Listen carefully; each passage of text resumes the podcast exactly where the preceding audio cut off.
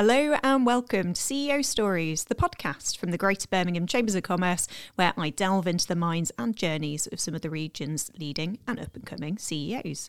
I'm Henrietta Brealey, Chief Exec of the Chamber, and today I am delighted to be joined by Eman Al Hillawi, the Chief Exec of Entec-Si. Hello, Eman. How are you doing today? Hi, Henrietta. Very good. Thank you. Thank you so much for joining us. Now, for those who might not have come across you before, do you want to start just by telling us a little bit about you and Entec-Si? Well, thank you, Henrietta, for having me here today. Uh, I am CEO of Entech SI Limited. Uh, I, ooh, not a lot to tell about me, but the business itself is uh, a business change consultancy, and we specialize in digital transformation, but also very much focusing on people and putting them at the heart of every change journey. That's our specialism. And people has been something that's been front of mind for pretty much all businesses over the last couple of years, but Absolutely. we'll come back to that later. When you think back over your career, over your life so far, are there any moments that really stand out to you as particularly defining that have set you on this path? That's a very good question. I suppose in my own personal life and career, there are four main milestones, I guess. Um, the first one is coming to the UK in 1981. Um, I was uh, I was born in Iraq and and grew up until the age of 13 there. So coming to the UK and emigrating here was quite a a, a life transformation, really. Um, it's new culture, new country, new language. Everything was new, so adapting that that was quite an interesting uh, transition, if you like. Um, I suppose the second one is my move into uh, my second career, which is around uh, my first career was very much around sciences, so I was a scientist to begin with. The second one was moving into the world of IT, and that was quite a change as well because I went from being a scientist to going into the technology uh, world, which was quite different, and the business world, more importantly, that was the bigger change. Um, and then the final one I would say is meeting my business partner Peter, and then and co-creating Entec-Si as it stands today. So th- those are the sort of career milestones, if you like. Fantastic. And if we go right back to the beginning, then start at that very first stage of your journey. What was your first ever job? The very, very, very first one. Mm-hmm. I was sales assistant at Woolworths. so that was a school, um, you know, in between sort of holidays and, and weekends and that sort of thing at the age of 14. Uh, that was quite interesting. Um, yeah, uh, but but I suppose that didn't quite influence my uh, my career. What it did do, though, is teach me quite a bit about customer service, and and and actually that's sort of been very much my thread throughout my my career. But the real job uh, was a um, research assistant uh, at the University of Birmingham, and that was my after my first degree finished the first degree and then sort of scratched around thinking, what do I want to do? My parents were very much about education, education, education.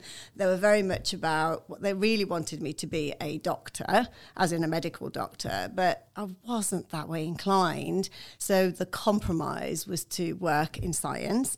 And when I finished my first degree in biochemistry, I just didn't really know what I wanted to do. And so I decided to stay on in research and uh, hence the research assistant job. And that's kind of like what started me really. And, and that's where we we've come from there since then. And as you alluded to earlier, you moved really quite quickly actually from sciences into IT. Tell me about that move. What prompted that? Yeah, it was interesting actually because what I did was in, in 91, I started my first job and kind of carried on. Um, in that for a good sort of eight or nine years, and that's whilst, whilst doing a PhD. And then when I finished the PhD, it was back end of the 90s and everything was sort of technology revolution was starting back then. And heading into the millennium bug and all the millennium bug challenges that were sort of being t- talked about, it was a fascinating uh, industry, and it was obviously an up and coming industry. Um, I, I, wasn't 100% sure that I wanted to stay in academia, so I took that opportunity to sort of investigate a little bit more. And through a family connection, I got introduced into a big corporate that was recruiting heavily in, in, in that space of project management, business analysis, and that sort of thing. And with my analytical background, it seemed to be a good fit. Uh, and so I moved into becoming a business analyst um, in 98. So that, that was my st- the start of my now career, if that makes sense. And when you look at your leadership style today and you think back over over that past, over that beginning, you know, you alluded to your interest in people and culture, then of course that analytical background with IT. Do you see those as having influenced your leadership style? Absolutely. I think for me, I what was really interesting was when I moved into um, my my second career, as I see it. I, I found whilst it was meant to be technology and it was all about technology uh, driving change, that was that was good. However, at the heart of it, it's people who are impacted by that change. And and to me, the focus has always been about relationships and and keeping people at the heart of it and making sure that they're the ones that are impacted and, and therefore they're the ones that you've got to work with in order to help make it happen. I don't think that's changed really. I've always loved people. It's always been my passion to get to understand people and get to know people better. I think I've focused more as time has gone on about that and, and about creating great teams from good connections and good collaboration uh, and playing people to their strengths. So those are the things that I've always enjoyed doing. And that's what I do in my kind of leadership style, if you like. And then back into that that journey, back into your backstory. Speaking of the millennium, as we were earlier, um, you made another big career change into running your own business, uh, co-founding your business with Peter Marsden. What made you make that leap? Do you know, that's a really interesting question. I was thinking about it not long ago. Um, when I was working for a big corporate, we uh, Peter and I met on a project that we worked together on, and it was a massive project, and it over you know it was it was a good sort of two or three year lengthy project. We um, I, I work, working for the corporate, the focus, as I was saying earlier, was very much about the technology and the implementation of the technology. What I noticed doing that, um, actually, in order for change to happen and be impactful, you had to work with the people on the ground, and for them to for, to, to take them on that journey. And what I found that there was a gap between the focus of the big corporate and what actually needed to happen. And so Peter and I were very much in sync about, about that and how we managed to bridge that gap and get people to come along on that journey.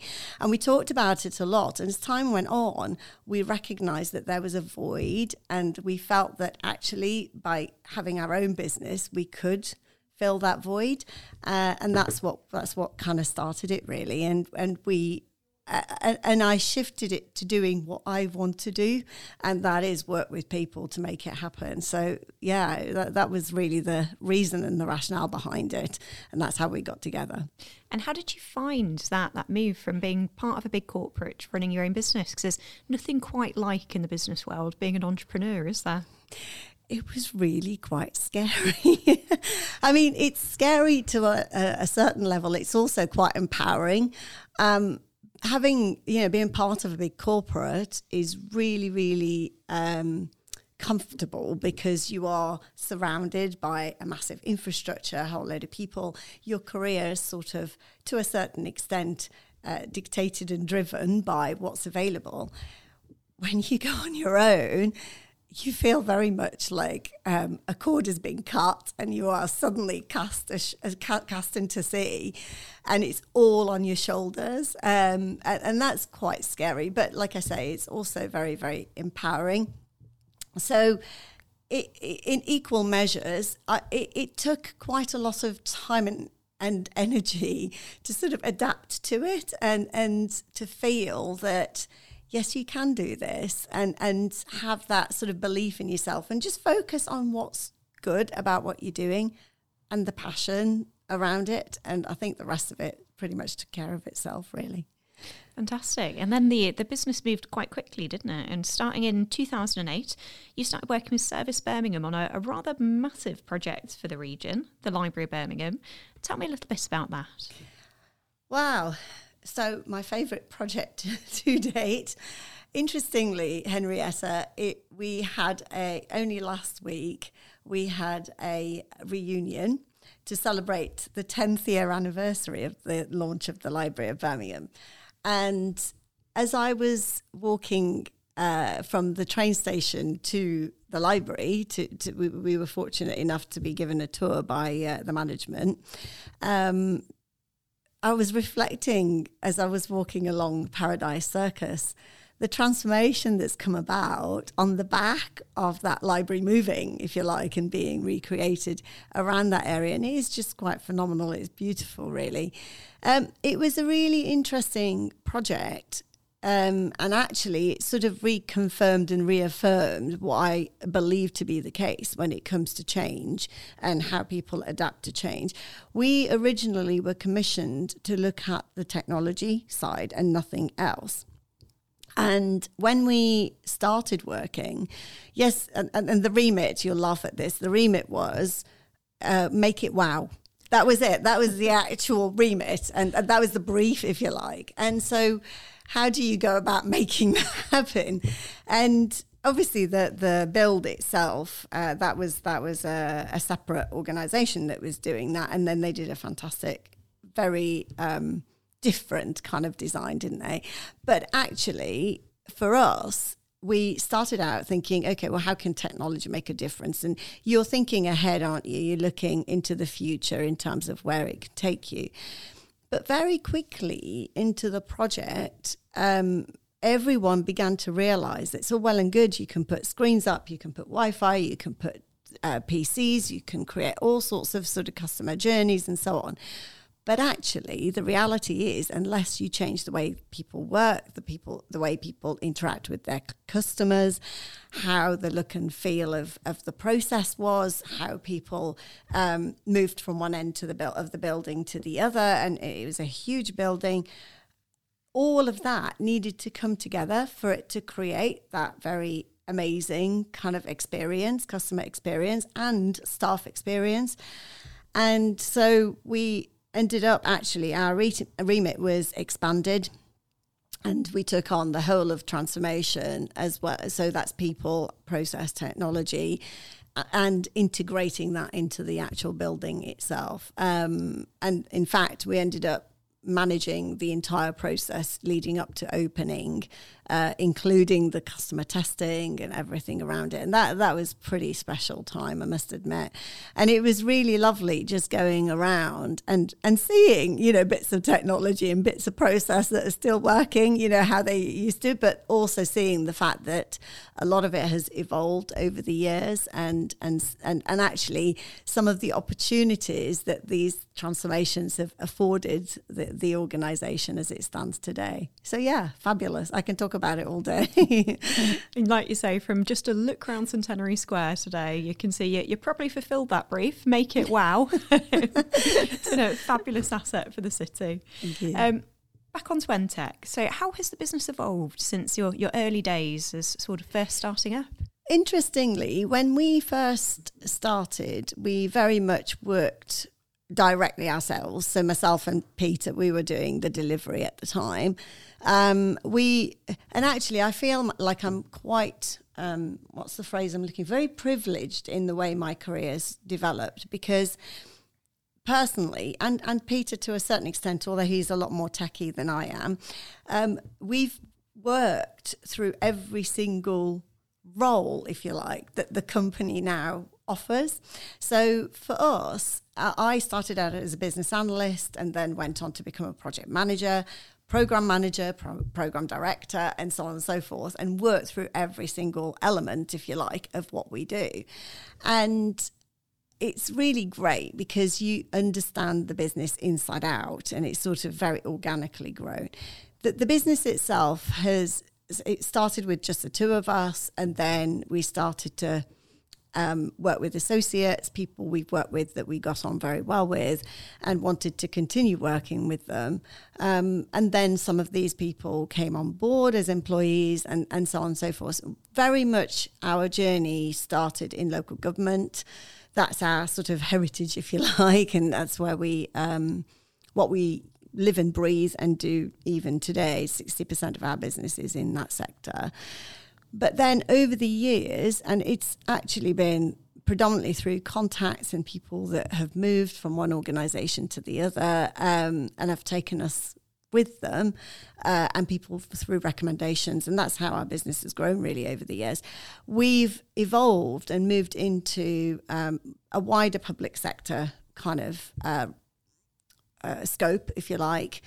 And our client base now has got charities, not for profit, um, health, and uh, some and uh, quite a few private sector. We've worked with Birmingham Airport, for example, obviously um, a big regional organisation, and uh, also we've got uh, we but we've started to sort of evolve further than that, and more recently we've gotten into the higher education um, sector, working with universities, almost doing like a, a full loop back to my original career, which is really fascinating. Um, and then also um, moving more into the private sector as well. So, so the, the clientele has grown. Um, our team has has changed, if you like. Uh, originally, we were very techy, but then we moved more into what, what I've just described around the people and, and the business analysis, project management, and that sort of thing. Um, but now we are, uh, and, and we've grown, we grown and shrunk over the years, as as any SME and, and big corporate tend to sort of go through a bit of an evolution, don't don't they? So we've grown over and over the years, and we've shrunk over the years, and then we've changed the sort of mix between employees and associates and so on and so forth. But I think where we are now, I think we're very mature in the sense we've got a lot of knowledge, experience, track record, and feel very comfortable and confident in what we can do. Obviously, you can't stand still, and for me, it's about sort of what's next and what's next, and and that's an area that's I'm constantly challenging myself in. And I like to, you know, as you know, we do quite a lot of work around Birmingham in terms of networking and getting to know the, the businesses around here for me personally, it's about giving back as well, and, and it's what we can do for the region. So, yeah. And thinking about that time, like you say, businesses grown, shrunk, changed, grown again, all sorts. Uh, and you've worked through rather a lot of change, financial crisis, and then a COVID pandemic, so to name a two. Um, what's it been like leading a team and leading a business in that sort of those sort of key moments of change? Joe, it's not been an easy journey, particularly the last three to four years. Um, we, yeah, the world has shifted, and I think what we are still. We're getting better now, generally, we being the, the sort of royal we, everybody. We are becoming a little bit more comfortable with this version of life post COVID, particularly. Um, the company itself and us as individuals, being in the people business, one of the biggest shock uh, that happened to us is being suddenly disconnected from the people we're working with. You know, we've always worked on the ground with our clients as teams, as blended teams with a mix between us. And that overnight came to a complete crashing halt with with um, with COVID. So of course that was a big shock for us. We, we, were able to adapt to it and went on to Zoom and Teams and everything else that, that's happening now. However, it took quite a lot of time for us to come to terms with that as an organization and, and as individuals, and relearning to rebuild relationships through a remote online um, perspective is very different, isn't it? And and and you don't interact in the same way as you do in real life. So that was a big shift for us. And actually, it's a bit ironic, isn't it? Because we're in the change world, aren't we? We constantly live and breathe it. But in reality, it was just as much of a shock to us as it was to everybody else. Um, we went through a couple of things. We had to we we shrank, and then we started to grow again. We had to adapt what we do. Uh, we partnered with some of our uh, customers to help them through their demand. So we had to be a bit more versatile and a bit more inventive in terms of what we actually do. Um, so I think being agile and a little a little bit more flexible and and tailoring your sort of services to suit what wherever the demand is, is that was really quite an important thing for us to do. Um, we've since then, I'd say went through a couple of cycles of sort of changing the shape of the team and changing the size of the team.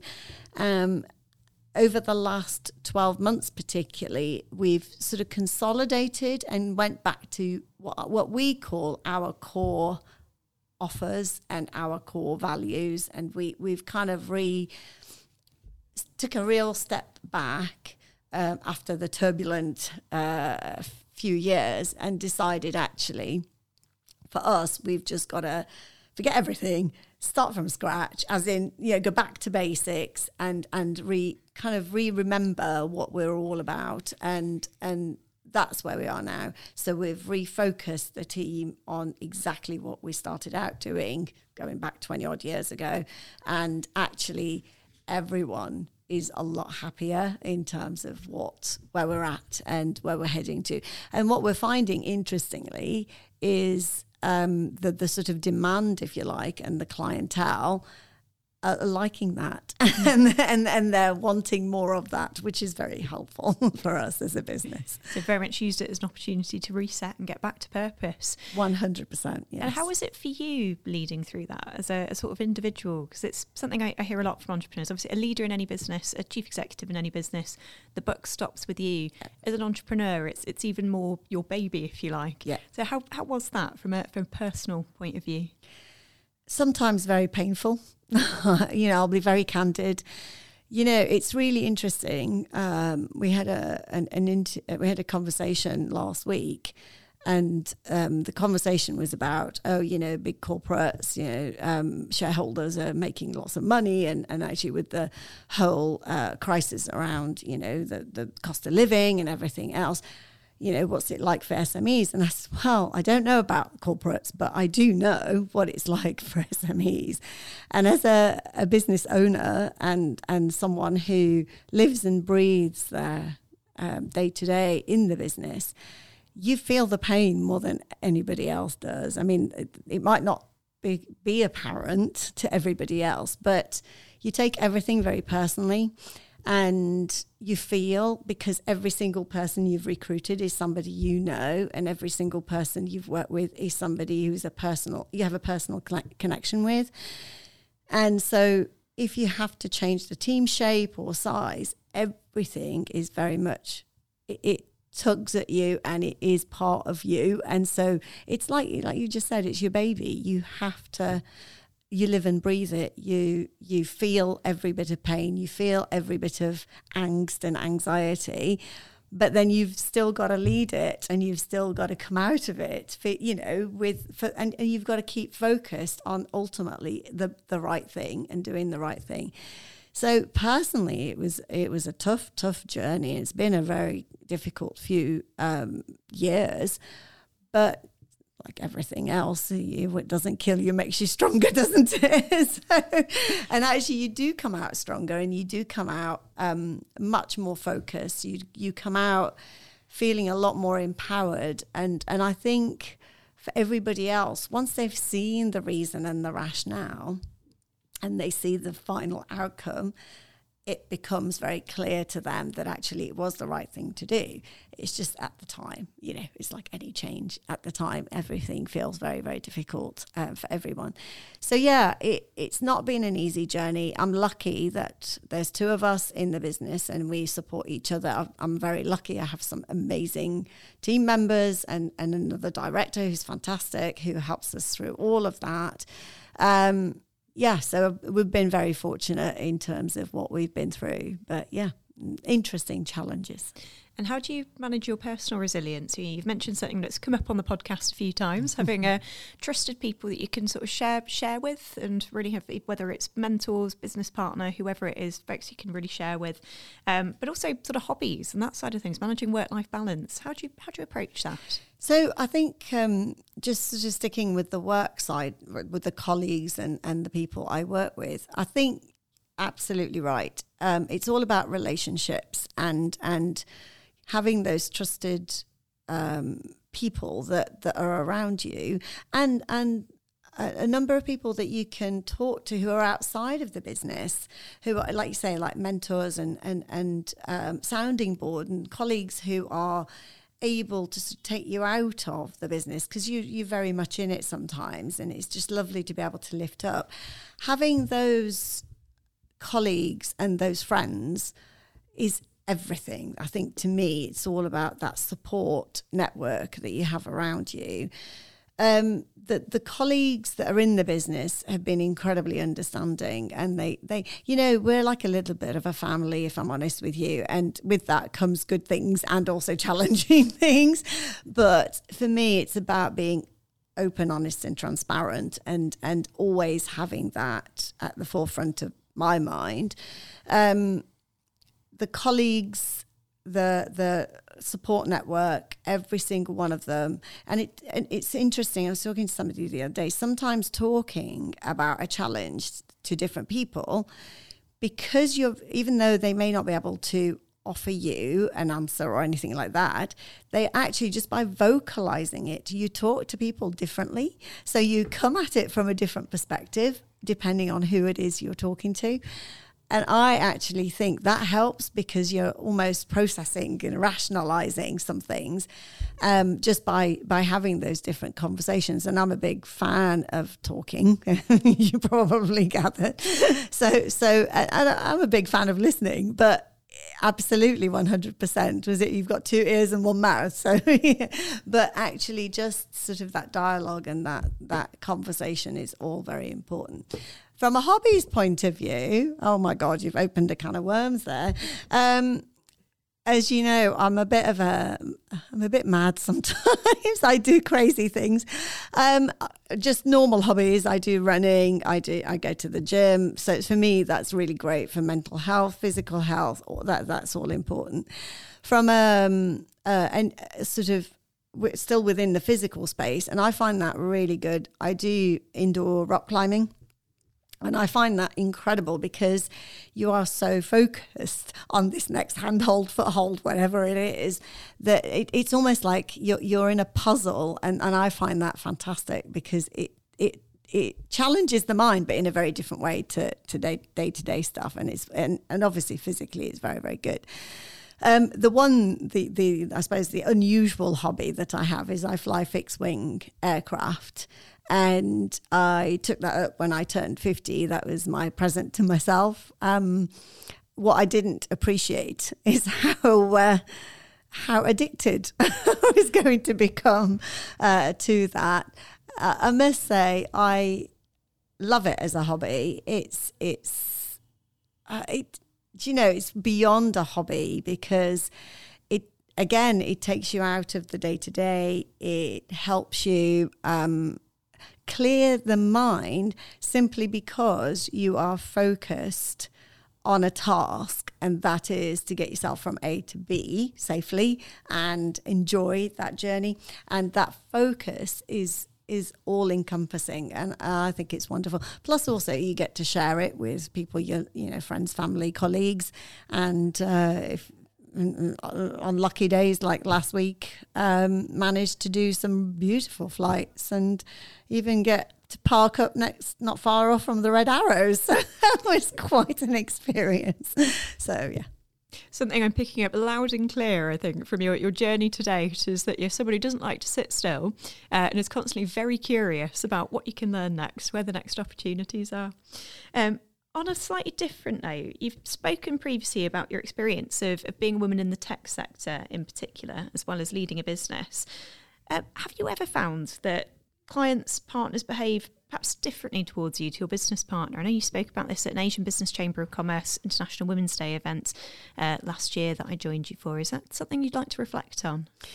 Yeah, it is something that I'm particularly um, passionate about and quite vocal, as you know. I think um, being uh, a very different type of person, if you like, I, I was I was different from day one. I'm, I'm uh, from an Asian background. I uh, have a very unusual name, um, and I'm vertically challenged, very vertically challenged. Uh, put those three things together in a fairly male dominated world, particularly going back to the 90s and 2000s. It was quite a, an interesting journey to go through, um, especially working with a male partner uh, whom obviously people you know, probably identify more with him. And, uh, you know, used to go to meetings together in the early days when you're pitching to clients or even just kicking off a project and so on. And invariably, you, I always was seen as the either the PA or the person who's who's the understudy or someone who's the junior. And it, that was very frustrating because we we have very different strengths and we have very different um, skill sets. And we are equal we were we always have been equal partners. So to be seen as the like less important or the less influential person was very frustrating. And for us we, we I had to vocalize it. Peter, bless his cotton socks, he didn't. He was not aware of it, and I think that's one of the challenges because if you don't know, you don't know, do you? I was very aware of it. Um, anyway, we we had to discuss it. We had to vocalize it, and a number of times we had disagreements about it as well. Um, he, in the long run, ended up adapting some of his behaviors in order to sort of put me in the forefront of some of the conversations. And that actually did help. Uh, but it was a very conscious uh, thing that we do. As you know, you know, I'm a big advocate for mentorship for young females and, and females who are, in, you know, in their careers and wanting to develop. I think we can be better at networking and, and supporting each other through the networks.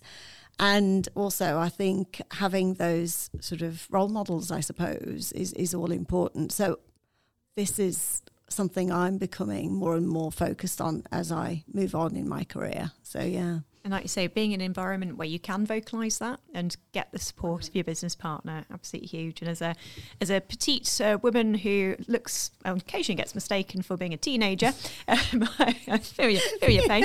Um, being underestimated can be a superpower, but it can also be really bloody frustrating. One hundred percent. Um, so, back onto a slightly different topic. We've talked about hobbies. We've talked about some of the, the great work that you've done in Birmingham with the iconic Library of Birmingham. What's your favourite thing to do in Birmingham? Oh my God, that's a really difficult question. You know that. Um, I am a big foodie. I love my food. And one of the best things I ever did um, in the last few years was move back in near the city. So I am now about 20 minutes by train. I live 20 minutes by train away from the city centre, which is brilliant because it means I can literally just hop on the train and I'm in uh, Snow Hill or Moor Street or whatever. And it's fantastic. So for me, I think the the whole kind of the, restaurants, bars, clubs, so on. But the the scene in Birmingham is just growing and growing. And i think you know having the michelin starred restaurants even just you know some of the most unusual restaurants that are coming up in the city it's just brilliant. So that whole culinary experience is a big part of what i love to do in the city. Um, I think obviously other than the sort of usual theatres and and and so on and so forth, one of my favourite things is actually just walking around the city. And funnily enough, I was uh, some friends of mine were coming to stay, and and I uh, googled, as you do, uh, what the the top 10 things to do in Birmingham, thinking, well, what, you know, I know what I'd like to do, but what would they like to do? And funnily enough, one of the first things that popped up was a walking tour around the city. And frankly, that's what I like to do. I, I, my niece came to stay this time last year, and I literally took her for a walk everywhere. And uh, we just, just that journey and watching the city evolve and grow and, and seeing and remembering what it was like in 1987 when I came to the city it's just been transformed, hasn't it? And and for the better. I think it's wonderful. Yeah, I moved to Birmingham in 2009, and just the transformation since then is incredible. Phenomenal. Since 1987, I know another, last, another level. Yeah. Well, the last decade I think has been particularly poignant. Very, very much. Every a lot has happened since then. So yeah, absolutely. Yeah. And then speaking of the future, what next for Entec-Si? I guess for us, I'd like to think, but who never you never know because you don't know what's around the corner. But I'd like to see this next um, twelve to eighteen months as a period of stabilization, a bit of reflection, um, just going back to that, as we were saying, resetting, going back to basics, um, making sure that we are delivering amazing stuff for our clients, and that's what we love to do. You know, you've you've hear, you've heard me talk about the library and the passion. We talk about all of our projects with this level of passion, and and it's just we love to do it. It's just one of our it's, it's what we do is we live and breathe that sort of support for our uh, clients. So it's just doing more of that for the time being. My vision, if you like, is to try and see us grow in those new sectors for us.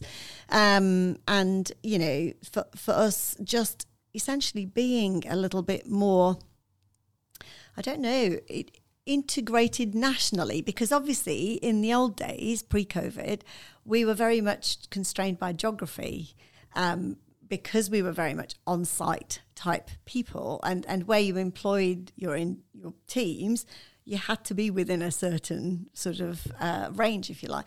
That is no longer the case. So for us, it's it's sort of the world's our oyster in a way. so we, you know, that to me, it's that stepping back and out. And actually, my operations director, she lives up near Middlesbrough. So that tells you now that the world is different. And, and, and for us to take it sort of more national, I think that's something that we're really keen to do. I mean, we do now, it's just going a bit further out. Very much using finding that opportunity that's come out of all of that change. Indeed. Now we're on to a couple of final questions. Can't quite believe we're coming to the end of the podcast already, but these are some wider reflections for you. When you look back over your career, are there any leaders or individuals that have inspired you along the way? Okay, so um, without wishing to sound like a lot of people say this kind of thing, but it really was very much my father. He was absolutely inspirational. What amazed me about him was the level of energy and enthusiasm he put into every day. You know, he carried on working until his mid to late 70s. So even though he'd actually stopped and retired from his day job, he continued to do translating of books, writing books. You know, he just constantly wanted to do something new and different. He traveled the world, he spoke five languages, he, he was amazing. And he, I suppose, he instilled um, in me my passion for, you know, you were saying earlier, like can't sit still and constantly looking for the next challenge. I think that comes from my dad. And he, um, he always used to say, you know, grab every day and just make the most of it. And, and that's how I like to live my life now. So yeah, absolutely him. And a final question for you now. If you could share just one piece of advice for aspiring CEOs, what would it be? That's a really good question. I think it's follow your passion. that's fundamental. Build good relationships. That's also fundamental. And I'd say focus on your people and your customers. And if you can do that, the rest of it just looks after itself. Fantastic. Thank you so much for joining us today, Eman. It's been fascinating talking to you, and you've really brought your, your energy, your curiosity, your focus. It's all come through loud and clear in today's interview. Um, now, for those at home, of course, don't forget to subscribe to CEO Stories wherever you get your podcasts and follow us on social media at Bham Chambers on X slash Twitter, whatever it is we're calling it these days, Greater Birmingham Chambers of Commerce on LinkedIn, and keep an eye out for our next episode coming next month.